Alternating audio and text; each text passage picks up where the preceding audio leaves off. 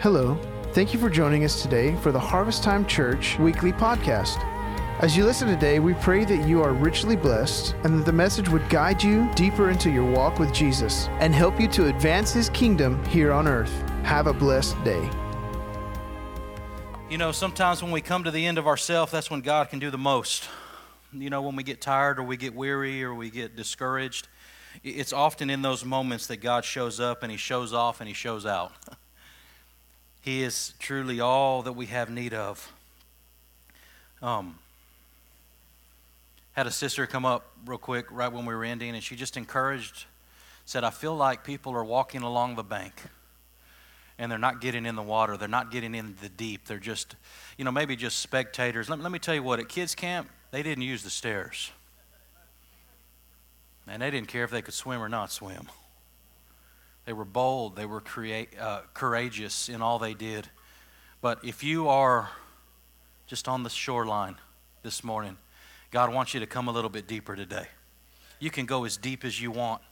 But often the most exhilarating, the most exciting part is when you get to the place of where you're no longer in control, but you're swept off of your feet into the goodness of who God is. But if we trust Him, we can do that. Amen?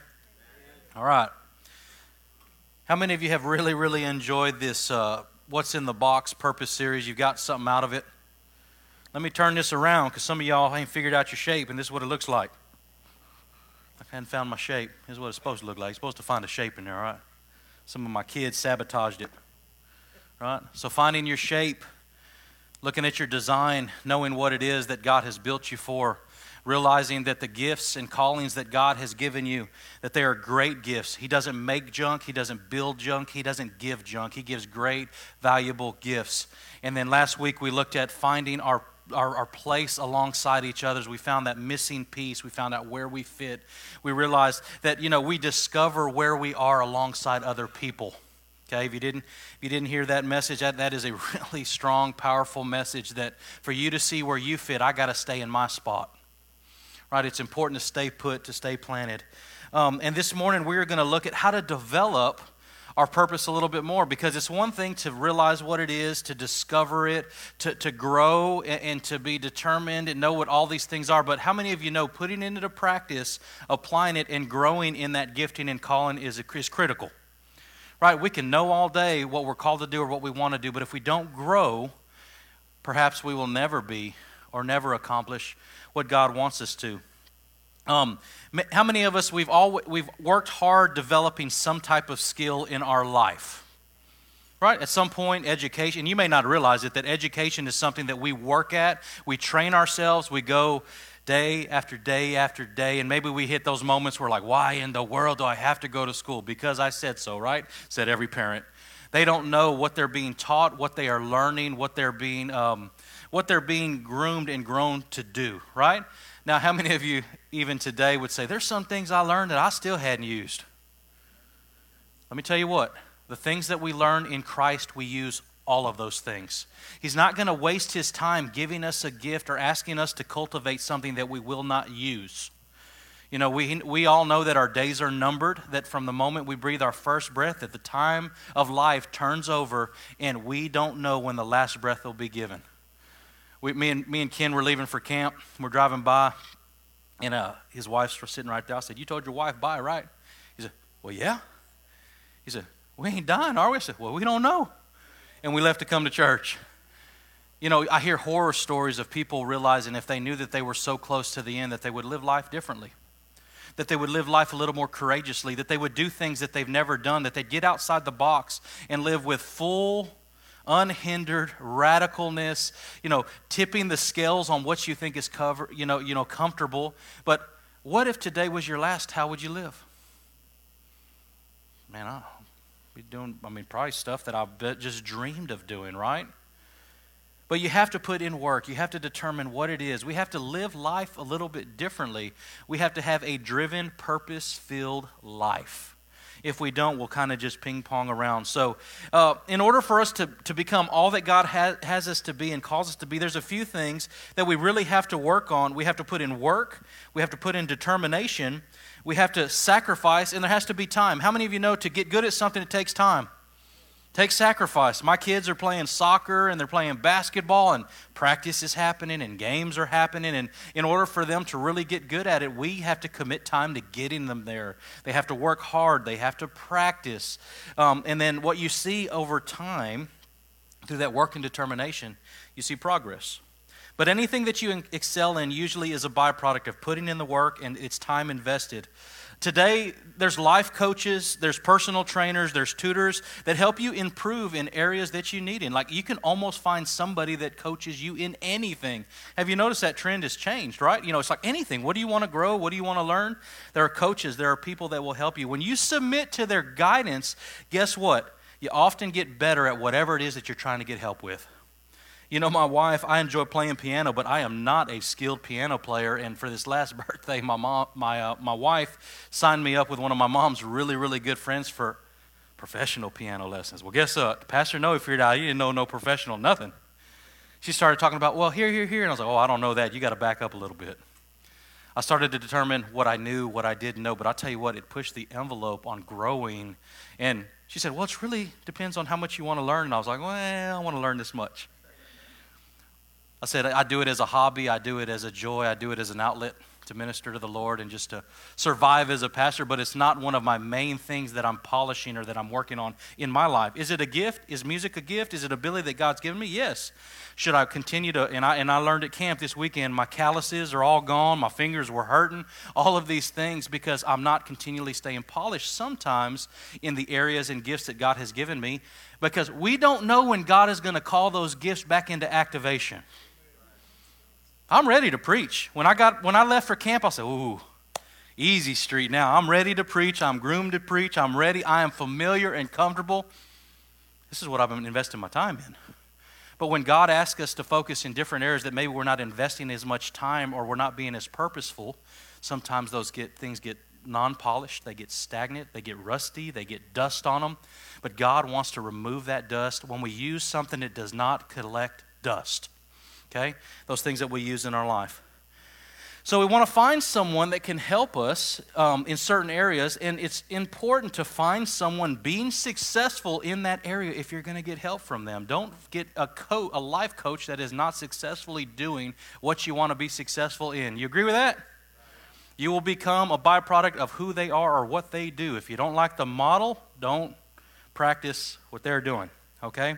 So our spiritual walk is, is a lot of the same ways that um, we develop our, ourselves into our God given potential by focusing, by working. If we want to grow on our spiritual journey, we have to know where to start, right? And to know where we start, or where, or another thing, a question is this: is where am I now? Right? If you are still on box one, man, you got to get to box two. If you're on box two, you got to get to box three. If you're like, oh, Pastor, I'm so excited.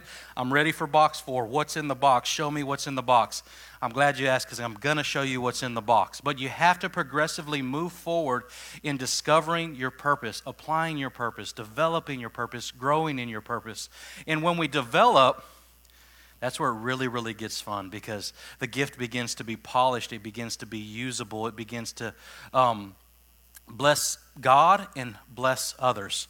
So, this morning, what is in the box for week number four? Man, there's nothing in it. Just playing. You know, I didn't put anything in these boxes all week because I trust you, but I don't trust you. You know, to, to not spoil it. Um, how many of you have ever gotten a gift?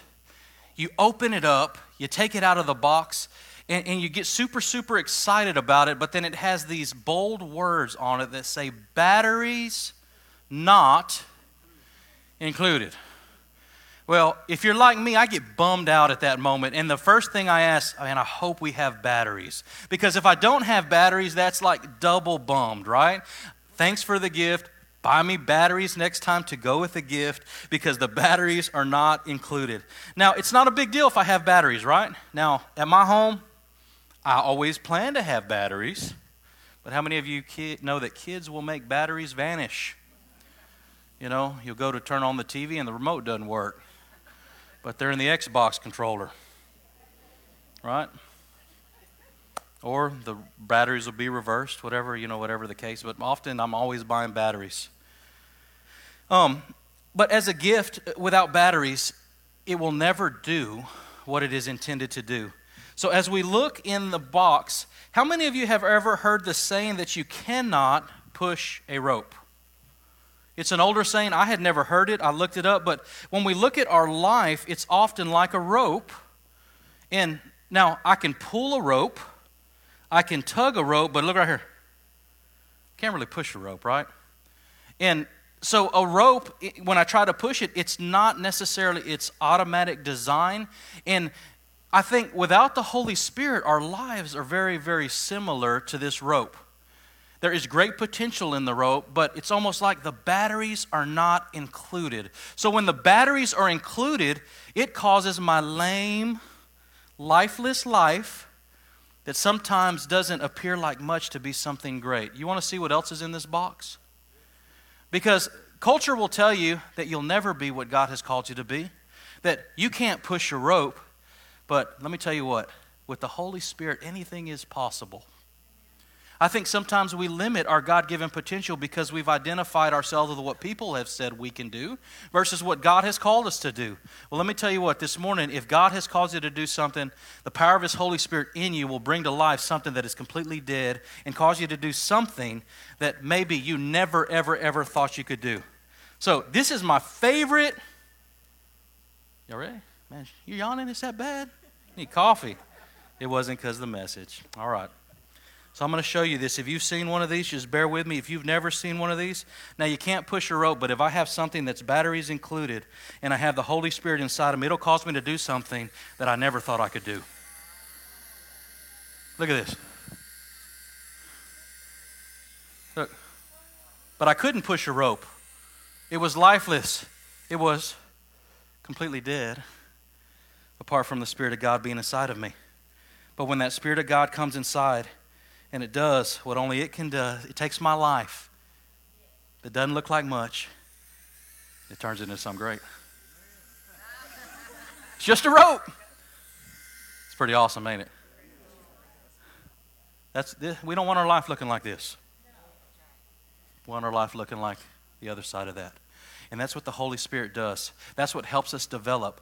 Don't, don't look at your life and say, I'm so, I'm so limited in who I am, because the Holy Spirit can come in and He can change everything.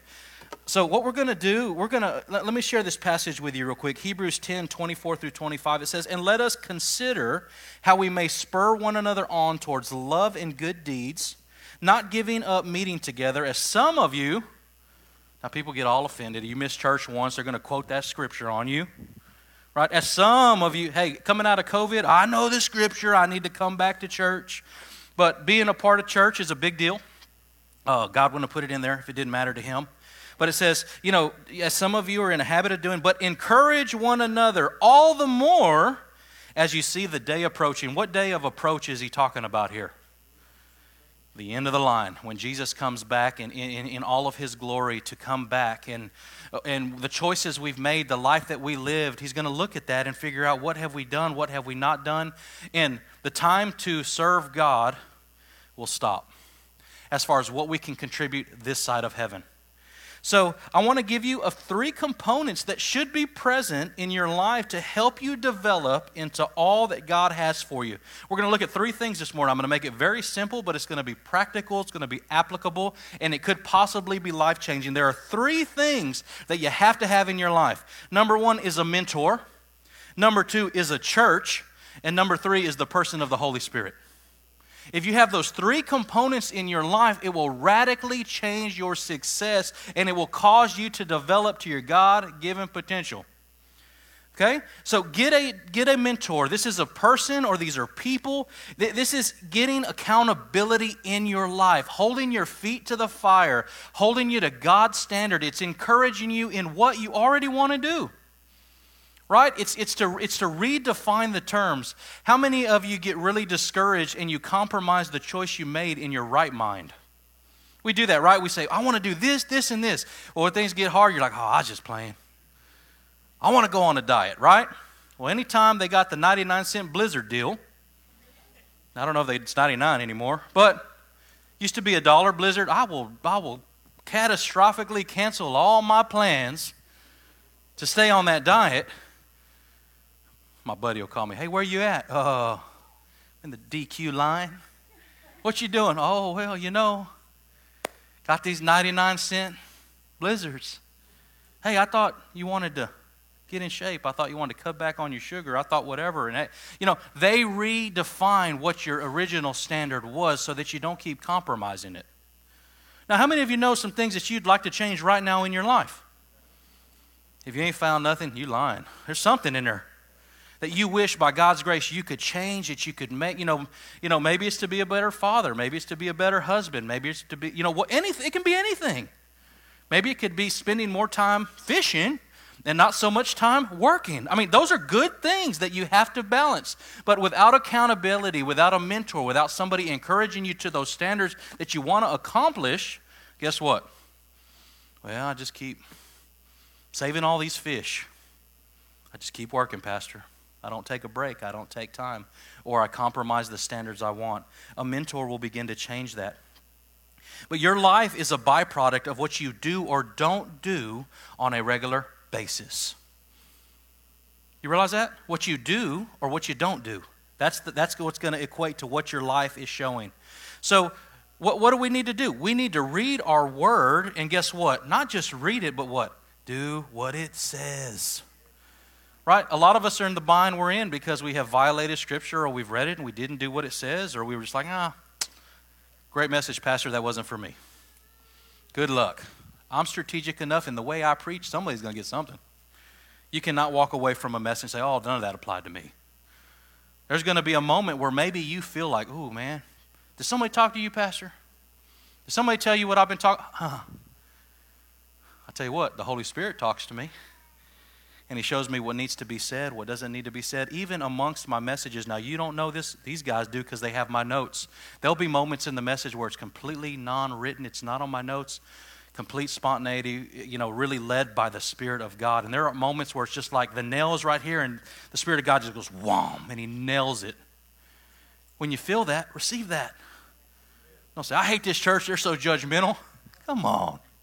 I want the best for you. I want you to realize what do you want in your life? What do you want to change in your life? Being the best you developing into your God given potential? What about prayer? Praying in faith. When I pray something, I should believe that it can happen. Why would I spend the time praying? It's hard enough to just pray. Why would I pray and not believe what I'm praying can actually happen? It's better just not to pray. So we pray in faith. We read the word and we do what it says. You know, finding a mentor, find someone who can help you get to where you want to be, not just sympathize with where you're at. I hear a lot of, oh, well, me too, brother. Hey, I'm going to meet you at Dairy Queen. Come on. I'm going to come get you out of that Dairy Queen line, brother. What are you doing? Like, you know, hey, why didn't you invite me? Right? You know, that we, we want to find somebody that's going to hold us accountable to what we want to become. Proverbs 17 17 in the NIV, it says, that A friend loves at all times, and a brother is born for times of adversity. Find a friend who will tell you what you need to hear, not just what you want to hear. It's important. Find somebody that's not going to shield you, is not going to protect you, and they're just going to kind of, I mean, those dagger brothers that are kind of just Oh, man, that hurt. It's for your own good. I've wounded you to get your attention, not to harm you more. Right?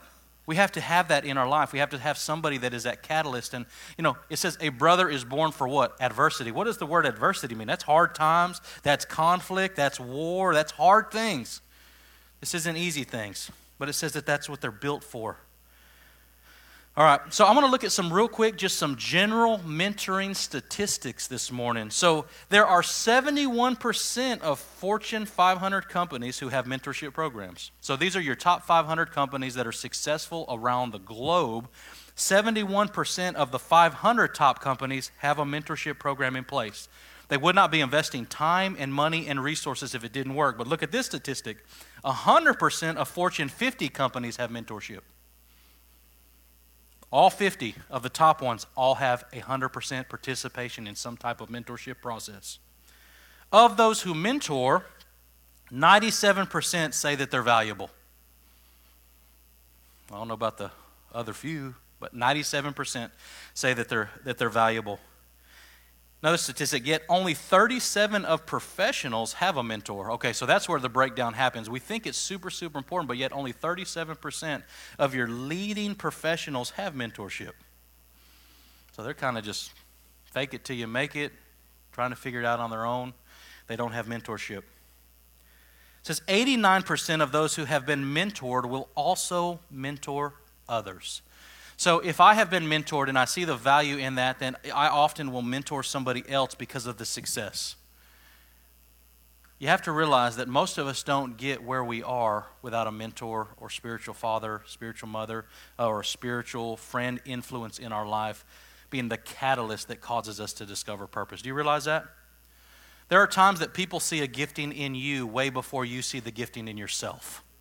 And those are great people to have around you. Or they can also tell you, hey, buddy, you ain't built for that. In a loving, grace filled kind of way, and said, hey, you need to stop that. Well, why? Man, you're causing harm to all of us. Whatever it may be, we want brothers and sisters in Christ to be pushing us to the right direction. But mentorship, it's so important. Primary accountability and mentorship happens within relationships in the church.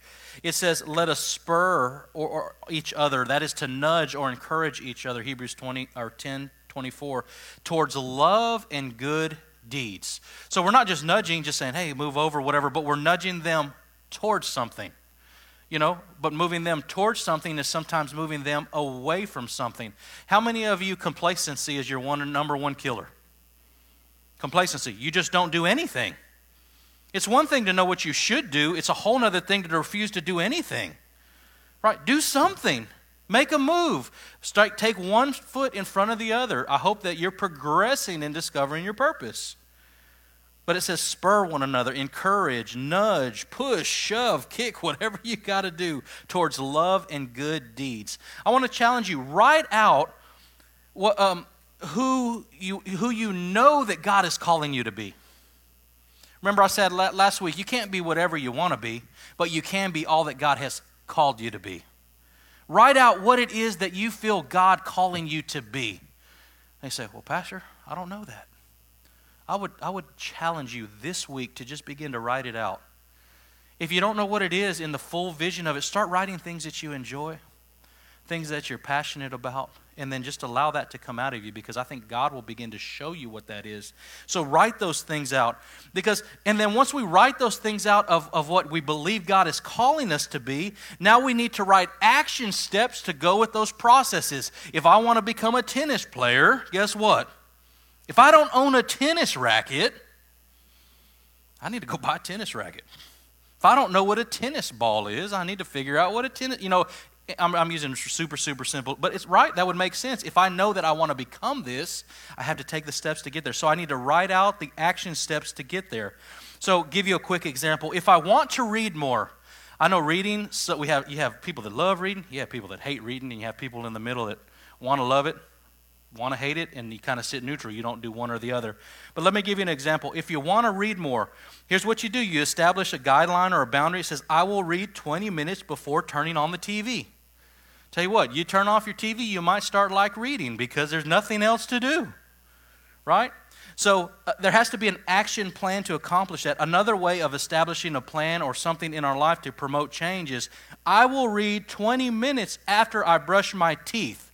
So you tie an action to a habit, tie a, an action to something you're already doing every day. If you ain't brushing your teeth every day or every night, come talk to me. I'll throw some love your way told my kids, You're supposed to be brushing your teeth twice a day. What do you mean? Mom said, I just got to do it in the morning. I said, No. Brush them in the morning, brush them at night. So if you brush your teeth every night or you do something familiar every single night, what you do, you say, Hey, I'm going to read 20 minutes after I brush my teeth. You establish a habit with, with something, a, a, a goal with a habit you're already doing. This is called habit stacking, and it's more likely to stick. Do something, tie a habit to something you are already doing. Trust me, there are things that you do every single day. There are things that you do every single night. So ta- attach an action plan to push you in the right direction to that habit and stack that habit. There's also, when we talk about accountability, there's the principle of, of Paul and Timothy. Paul is someone who is mentoring and helping you, but a Timothy is someone that you are mentoring also. We need to be looking up for a mentor, but we also need to be mentoring others. This is the ideal, perfect setup for long term success.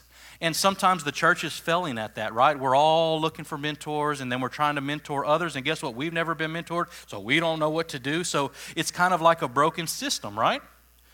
You can mentor anyone in something that you're a little bit better than them at. Now, sometimes that happens by learning, but sometimes that will naturally happen just by age. You know, somebody who's further along, a little bit further down the road than you. But there's also those that are a little bit behind you that you want to bring up to speed and get them to at least where you're at. So we want to have a Paul, we want to have a Timothy in our life. We want to balance those. Both are necessary for balanced growth and development. So, number one, we have to have a mentor. Number two, we have to have a church. You have to go to church. You have to be physically here. I, I know there's, you know, there's, there's just been, I don't believe in organized religion. I just, you know, I've been burnt by the church. And, you know, there's a lot of justification why people don't come to church. But the church is the number one way that you grow and you develop into your God given potential. Just going to tell you that. The church is the place where you are equipped and developed to use your gifts. Do you know some of your gifts won't even make sense outside the sphere of the church? Man, I sure would hate to be called a pastor without a church. Floating around and I said, Where's my purpose? It doesn't make sense, right? Like, you know, be like an astronaut that there is no space shuttle and there is no space. You never say, I want to be that because it's not there. But there are some gifts that God calls you to that are for the church office, that it, it's used for ministry gifts, not just trades or crafts or just things that you're good at. So, what do you do to, to find a church? You got to be faithful to gatherings. So, be consistent. Put in the work to see the results in your life. Just like we put in the, uh, the work to see health changes, guess what? You got to put in the work to see spiritual changes. How do you do that? You keep coming to church. Keep doing it. Pastor, I got a lot of stuff in my life going on. Good. Keep coming to church. Pastor, man, it's been going good. God is blessing me. Well, keep coming to church because that can change real fast. I've seen it change in my own life. Man, it's like, man, God is good. Praise the Lord. Next time you, man, I know God's good, but you're, you know, doom and gloom. It can change. But keep coming to church. It doesn't matter where you're at. Don't give up on meeting together, as some of you are in the habit of doing that. Verse 25. Keep encouraging one another. How in the world can we encourage each other if we're absent from each other? A lot of the scripture, we cannot fulfill it if we're not gathered together. It just doesn't make sense. It doesn't work. How can I encourage? How can I love? How can I forgive? How, how can I do all these things absent from people? God's mind, in God's mind, He knew that the church would be unified, that you'd be together, that you would get together often, and you might have the opportunity to have to forgive. Because let me tell you what, sometimes when you spend a lot of time with people, they get on your nerves. You ever been there? How many of you know that person I'm talking about? They're sitting over here and you're sitting over here. Just playing, right? But we know that if we're in close proximity, we're going to need to forgive. We're going to need to work it out.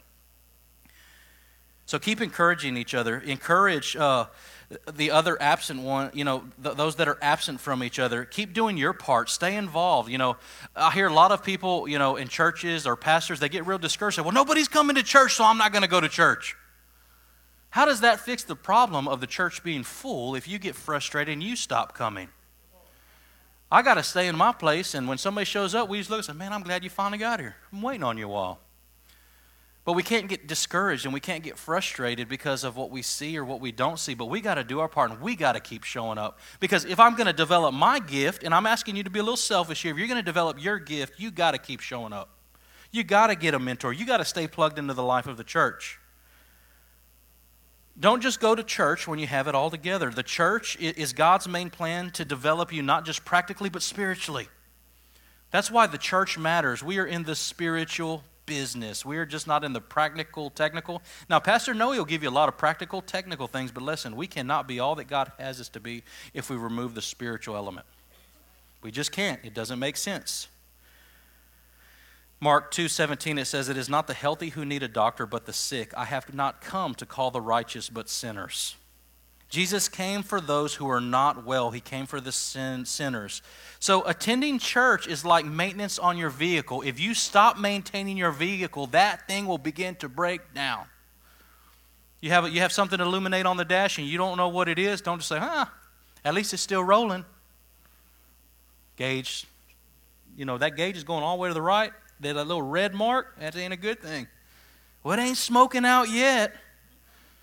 I mean, we're smart enough to realize to indicate the, the, the, signs of, hey, we, we, need to, we need to stop, something's not right. Well, that can happen in our life if we are not connected to the church and continually doing that spiritual life maintenance. Our lives can get really bad really, really quick.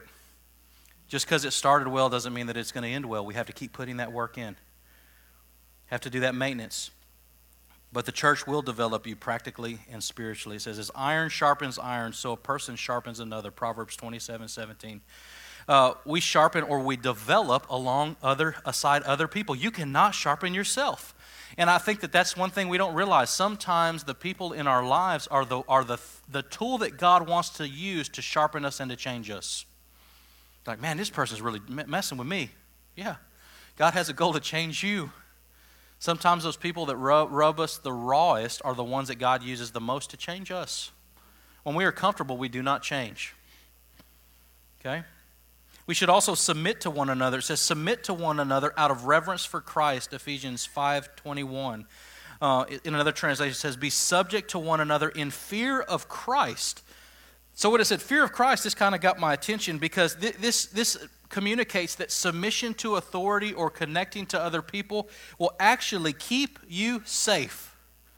When I think about the fear of the Lord, that is honoring, that is respecting, that is doing what He says, that is holding ourselves to a greater level of accountability than the world.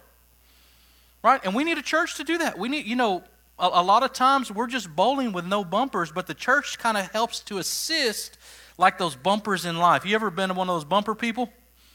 Thank God that bumper was there. Thank God the church was there. Because you would just straight up be a gutter person if the bumpers weren't there. Right? I've seen my kids do. They get so frustrated, like, Dad, I need the bumpers. We got to be smart enough to know when we need bumpers in our life. Because I'd rather you use a bumper and succeed than to not use bumpers and be in the gutter. The devil wants you to be in the gutter. The church wants you to at least hit them bumps, hit them, get them little bruises, but keep moving forward so that we all achieve our purpose and our goal. But submission, it keeps you safe. Under the right submission, it keeps you protected, much like an umbrella over your head in the rainstorm. Right? It's not bad if I'm covered and I'm shielded from the storm, but I have to submit to other people. Submission is freeing if you trust the one that you're submitting to. And we have to trust God. Submission is a hard thing. It's trusting God that that leadership or those pastors or my husband or you know whoever I'm placing myself under that I can trust them. But I tell you what, if those people that you're entrusting yourself to are also trusting in God, it's a good place to be. If they're trusting in their own arrogant pride, run right? If, if they're saying, oh, because of me, because of what I'm doing, hey, look at me instead of looking at Christ, we need to be very, very careful. So we need to make sure that we have a mentor. We need to have a church. We need to stay connected. We need to be there physically. Number three, we need to release the Holy Spirit and we need to develop a relationship with Him. If we do this, uh, He will cause you to be all that you need to be.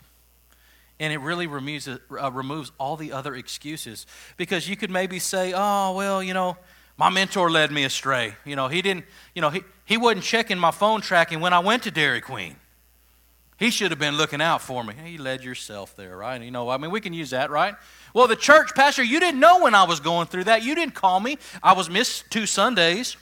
Sorry. I mean, I, let me let me look. I don't look, you know, somebody said, Hey, did you see me there, Pastor? You know what I get a habit doing? I look over your head. I don't look at you because I don't want to get distracted. Because I'll look at you sometimes, you'll be looking at me kind of funny and you mess me up. you know, uh, but, you know, we can make excuses for the church, we can make excuses for accountability, but guess what? We can't make excuses for the Holy Spirit. Because the Holy Spirit doesn't just kind of float around in no man's land. To those who believe, He actually lives inside each and every single one of us and he can teach us and he can train us and he can cause what I call a check in your spirit. How many of you have ever had a check in your spirit where you about to do something you ain't supposed to do and you hear that mama voice say, not, not, not, uh. You even see that finger. And you're just like a little kid. You know what you do? You're like this. You look, and you're like, ah, I'm warning you. But you know what the Holy Spirit does to correct? He lets us accomplish our own demise. Because through pain, through failure, to hurt, we learn obedience. Right? He can't hog tie you and drag you, but he can encourage you, he can convict you, he can push you towards righteousness. But he sometimes will let you fail. He, does, he, is not, he, he is not a prevention of failing, but he is a teacher of righteousness. Okay? So when we talk about releasing the Holy Spirit, this is, the, this is what Jesus promised us in John 14, 16 through 17. It says, And I will ask the Father, and he will give you another advocate to help you and be with you forever. The Spirit of truth. The world cannot accept him because it neither sees him nor knows him, but you know him, for he lives with you and will be in you. So if you are not a follower of Christ and you have not asked Jesus into your heart, the Spirit of God does not live in you and you do not know him. It says it cannot know him, it does not understand him. You are not filled with the Spirit of God. If you are a follower of Jesus, the Holy Spirit now lives and abides within you. Now, that's a scary thing because it, once we receive salvation and the Holy Spirit really is in, within us, the core of who we are should be affecting everything externally that we do. The things that maybe we were okay with are no, now no longer okay because of that conviction, that leading into righteousness you know, the Holy Spirit will always lead you in perfect alignment with everything that the Word demands of us. Sometimes it's even a greater standard, right? It's for our own survival, it's for our own good that it's there. Luke 11, 13, it says, If you then, though you are evil, know how to give good gifts to your children, how much more will the, your Father in heaven give the Holy Spirit to those who ask Him? So there has to be an asking, there has to be a receiving, but this is the biggest key there has to be a releasing. You have to give the Holy Spirit free rein to do whatever He wants in your life. Now, how many of you trust God? How many of you trust Jesus? How many of you kind of get hung up with the Holy Spirit? If we love God and we trust God and we love Jesus and we trust the Holy Spirit or, or Jesus, we can also trust the Holy Spirit. Exactly the same character, exactly the same na- nature, does not do anything absent from the heartbeat of God. We just don't understand it, is the problem. I'm trying to help you understand it real quick. You got to ask, you got to believe, you got to receive, but then you got to open up and say, all right, you can open that door, I guess, if you want. You ain't going to like what you see. Guess what? He already knows what's in there. He's like God, but he needs our permission. Realize that? He, he, he wants us to open those doors, he wants us to let him in in every area of our life. All you have to do to release the Holy Spirit is to ask. You cannot fully develop who you are without the work of the Holy Spirit being released in your life. Um, so you can only become what God wants you to become by the power of the Holy Spirit being released in your life. Um, you know, I've tried to change things on my own, didn't work. Well, I can try to be happy, I can try to be kind, I can try to not be angry. It's not going to change until God, by the power of His Holy Spirit, changes it internally. I can fake it for a long time. Tell you what, I didn't get mad, mad at camp this weekend, but I could feel them anger coming out. And boys wouldn't listen, wouldn't listen, wouldn't listen. I'm like, dear Lord. And then Gabe would pipe up, y'all go to sleep. I was like, Gabe, were you even awake? He's over there in the corner. I'm over here at war with these boys. This is when we're going to sleep. And I don't know why they had curfew so late. 11 o'clock is when lights were out. Dear Lord Jesus. Usually I don't mind staying up late. I minded staying up late fighting with them, fighting with them, fighting with them, encouraging them, trying to tell them, be that voice of God in their life. And I tell them, hey, be quiet. Okay. Hey, well, Pastor Noe, what do you. Oh, Jesus, help me.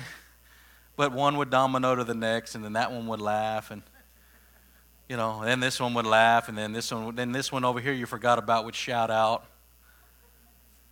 Let me tell you what. The things deep down that we know we struggle with. God will be a catalyst and He'll put us in those positions to see what we're really like. Now, what got me past, the, past that was realizing, you know what, these guys might remember this the rest of their life, for the good or for the bad. They may, for the rest of their life, determine what a pastor is like by how I respond and what I do. Man, they lucky they were my kids. I'd have got that belt on them. But I couldn't whoop them. I could just kind of intimidate them a little bit. Say, hey, I think I did tell one of them to shut up one time. I was like, it was pushing right there. I was like, be quiet, close your mouth. Do I got to get the duct tape? I'm not going to name who it was. Shut up. Okay, Pastor, but what do you think? Oh, I put my earbuds in. Samuel says, Dad, you can't have earbuds. I said, but boy, you don't understand. I'm trying to get back right with Jesus, and I'm going to survive this. Right? And it, it wasn't that bad, but I'm telling you what, and it kept going, and it kept going, and it kept going, and it kept, I felt like those lashes of Jesus. And man, it just caused whatever was inside to come out. And, and I realized, man, I still need so much of the grace of the Holy Spirit in my life. Because when I'm pressed, and I feel like I, I got a good tolerance. I, I, got, I can endure a lot of pressure. But I saw those things to come out. But when I try to change those things by myself and I don't empower the Holy Spirit to do those things, I will always fail. The Holy Spirit has to be released. Man, I put, I put my phone, turned on some worship music, put it right here on my chest. Little joker sleeping above me says, Pastor, we don't want to listen to that music. I said, I ain't doing it for you. I was just like, man, these kids making ugly come out of me. But those things that we release to the Holy Spirit, he, he, can come in and He can work and He can change those. Change those things that we can't change. Do those things that only He can do. But I have to allow the Holy Spirit to work. I have to invite the Holy Spirit into that situation Hey, man, and when they all went to sleep, I felt perfect peace. First night it was 11:30. Last night it was 11:20. There was a few moments I said, "Man, we're almost there, almost there, almost there." Mm, but I've tried to change, but the Holy Spirit released in the situation really is the only thing that will change us. John 14, 26, it says, But when the advocate, the Holy Spirit, you know, so there's a lot of titles of the Holy Spirit throughout the Bible. The advocate is, is one used here. It says, Whom the Father will send in my name, so this is Jesus saying this, will teach you all things and will remind you of everything I have said to you. Now, how many of you know that's a good thing if you're very forgetful? He'll remind me. So, guess what? Even what I'm telling you today, the Holy Spirit will bring it back when you need it. You know, because I feel like Pastor Noe is not that smart, but I got the Holy Spirit who is like my ace card. I'll be quoting scripture, and say, man, I don't even know where that came from. Holy Spirit, right? It's just, but it's been deposited, it's been put in. So he says, everything that, you know, he puts in, he will teach us, he will remind us of all of those things that I have said to you. So when I read his word and I digest his word, there are times that you may have even said, I read it, but I don't understand it, and I don't even know what it's for. It doesn't matter. Put it inside. Because if you put it inside, the Holy Spirit will bring it out whenever you need it. Tell you what, I had a whole lot of scriptures cross my mind when I was about to lose my religion.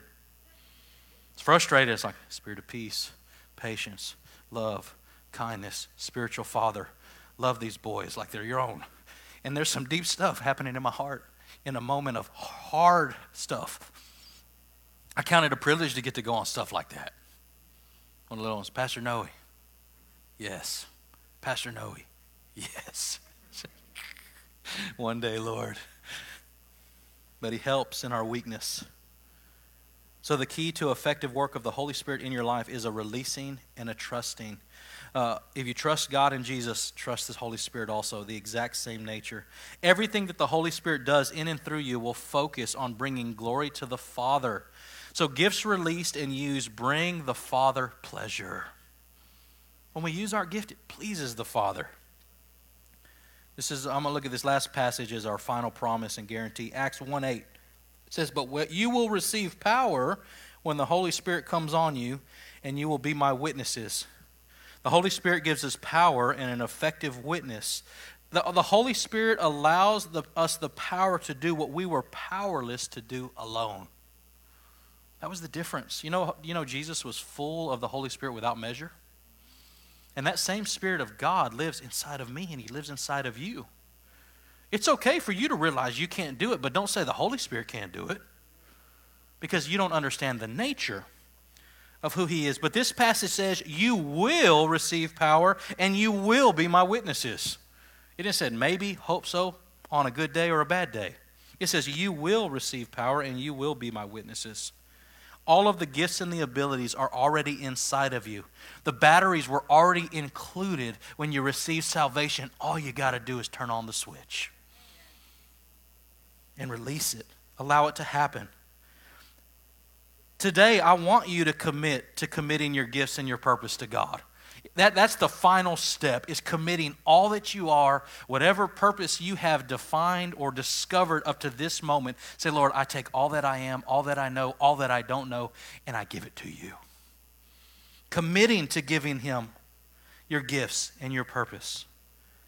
It starts with you saying, Lord, my life is no longer my own, but I surrender all that I am for the cause of following Christ. God is coming back, and He will reward each of us in this next life for what we have done or have failed to do. It's a good passage from Matthew 16, 25 through 27. It says, For whoever wants to save their life will lose it, but whoever loses their life for me will find it. What good would it be for someone to gain the whole world yet forfeit their soul? Or what can anyone give in exchange for their soul? For the Son of Man is going to come in his Father's glory with his angels, and he will reward each one according to what they have done. Now, many of us will say, "Well, I just got I just need Jesus. That's all I need." Well, how much how many of you know the doing requires me to do something? Right? A choice to follow Jesus should be proactive, not passive. I've seen many of the church maybe preach, or maybe we've believed it, that, hey, salvation is just that fire insurance from hell.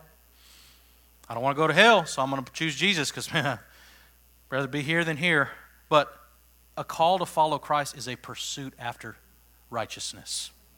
It is a moving forward. It is going from box one to box two to box three to box four. And we will never know the potential unless we progressively move in that direction. Stepping out, trusting God, but really surrendering, committing our gifts and our purposes to Him. Today, I want to give you a chance to welcome Jesus into your heart first and foremost if you have never done that. Your purpose and your plan and your destiny is not even known to you apart from Jesus. It will not make sense, but it will make sense within you following Christ. And then, secondly, I want to ask you to release the power of the Holy Spirit to be fully released in your life. Now, that's a scary one sometimes, especially if you don't understand the Holy Spirit. But guess what? The more I understand the Holy Spirit, the more confident I am in releasing Him in my life. It's a good thing, it's not a bad thing. Just because you don't understand doesn't mean it's not beneficial. You know how many times I tell my children things that they don't understand, but it's for their benefit? And what does a good child do? Trust the Father. What do you need to do today? You need to trust the Father. Can you stand up with us? I'd like for each of you to make that choice today. Maybe you are already unpacking the gifts and callings of God in your life. Maybe you're in box number one. You're like, man, I, I love, man, I'd love to get over here, but I'm over here. I don't know my shape. I don't know my design. Man, I, I'm determining slowly the gifts that God has given me, what He's showing me to do. You know, I'm realizing, man, all, all the churches assembled, and hey, Pastor, I'm that one missing piece. Or maybe you're just holding tight to the person to your left and to your right. I don't know why I'm here. You're, here, you're there so somebody else can find their spot. And then once you discover what that is, you continue to develop to be all that God has called you to be. We don't want to just be a limp rope. Now, it does God a disservice for me to understand my design, to understand that God has a lot of predetermined gifts for me, to see those, to know what those are, to realize that those are to be complemented alongside other believers, and then me get all the way over here you need to see this, I think, one more time. Praise God. Oh, thank you, Lord, for your promises. You're so good and you're faithful. Your life's just a hot knot. I don't know I'm going to get this hot knot out. Man, it ain't coming out. Um, but it's so much cooler when we activate the Spirit of God inside of us and we develop to our God given potential. The devil has told you that you're this, but God has built you for greatness. Doesn't build junk, and it's to bring Him glory, it's to bring you pleasure, it's to call, call and cause the church to be all that God has called it to be in this lifetime. Don't wait for heaven. Are We all waiting for heaven. Well, when Jesus comes back, And you want to wait that long? I don't. I might live a long time. I need Jesus here and now. So, will you commit your life to Jesus? And secondly, will you release the Holy Spirit in your life? Will you find a mentor? Will you stay committed to a church?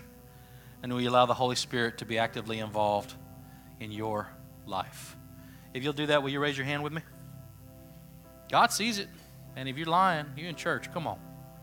Whether you keep your hand down, then raise your hand and just say, oh, I don't know. But if that's the choice you want to make today, I believe God will honor that. Let me pray over you, and then we're going to invite the prayer team forward. And if you need specific prayer, we want to do that for you. But I'm believing that this is just going to be a, a moment of catapulting you into your God given purpose. Amen. Lord, I thank you for each one here. And Lord, I thank you for Holy Spirit inside of us.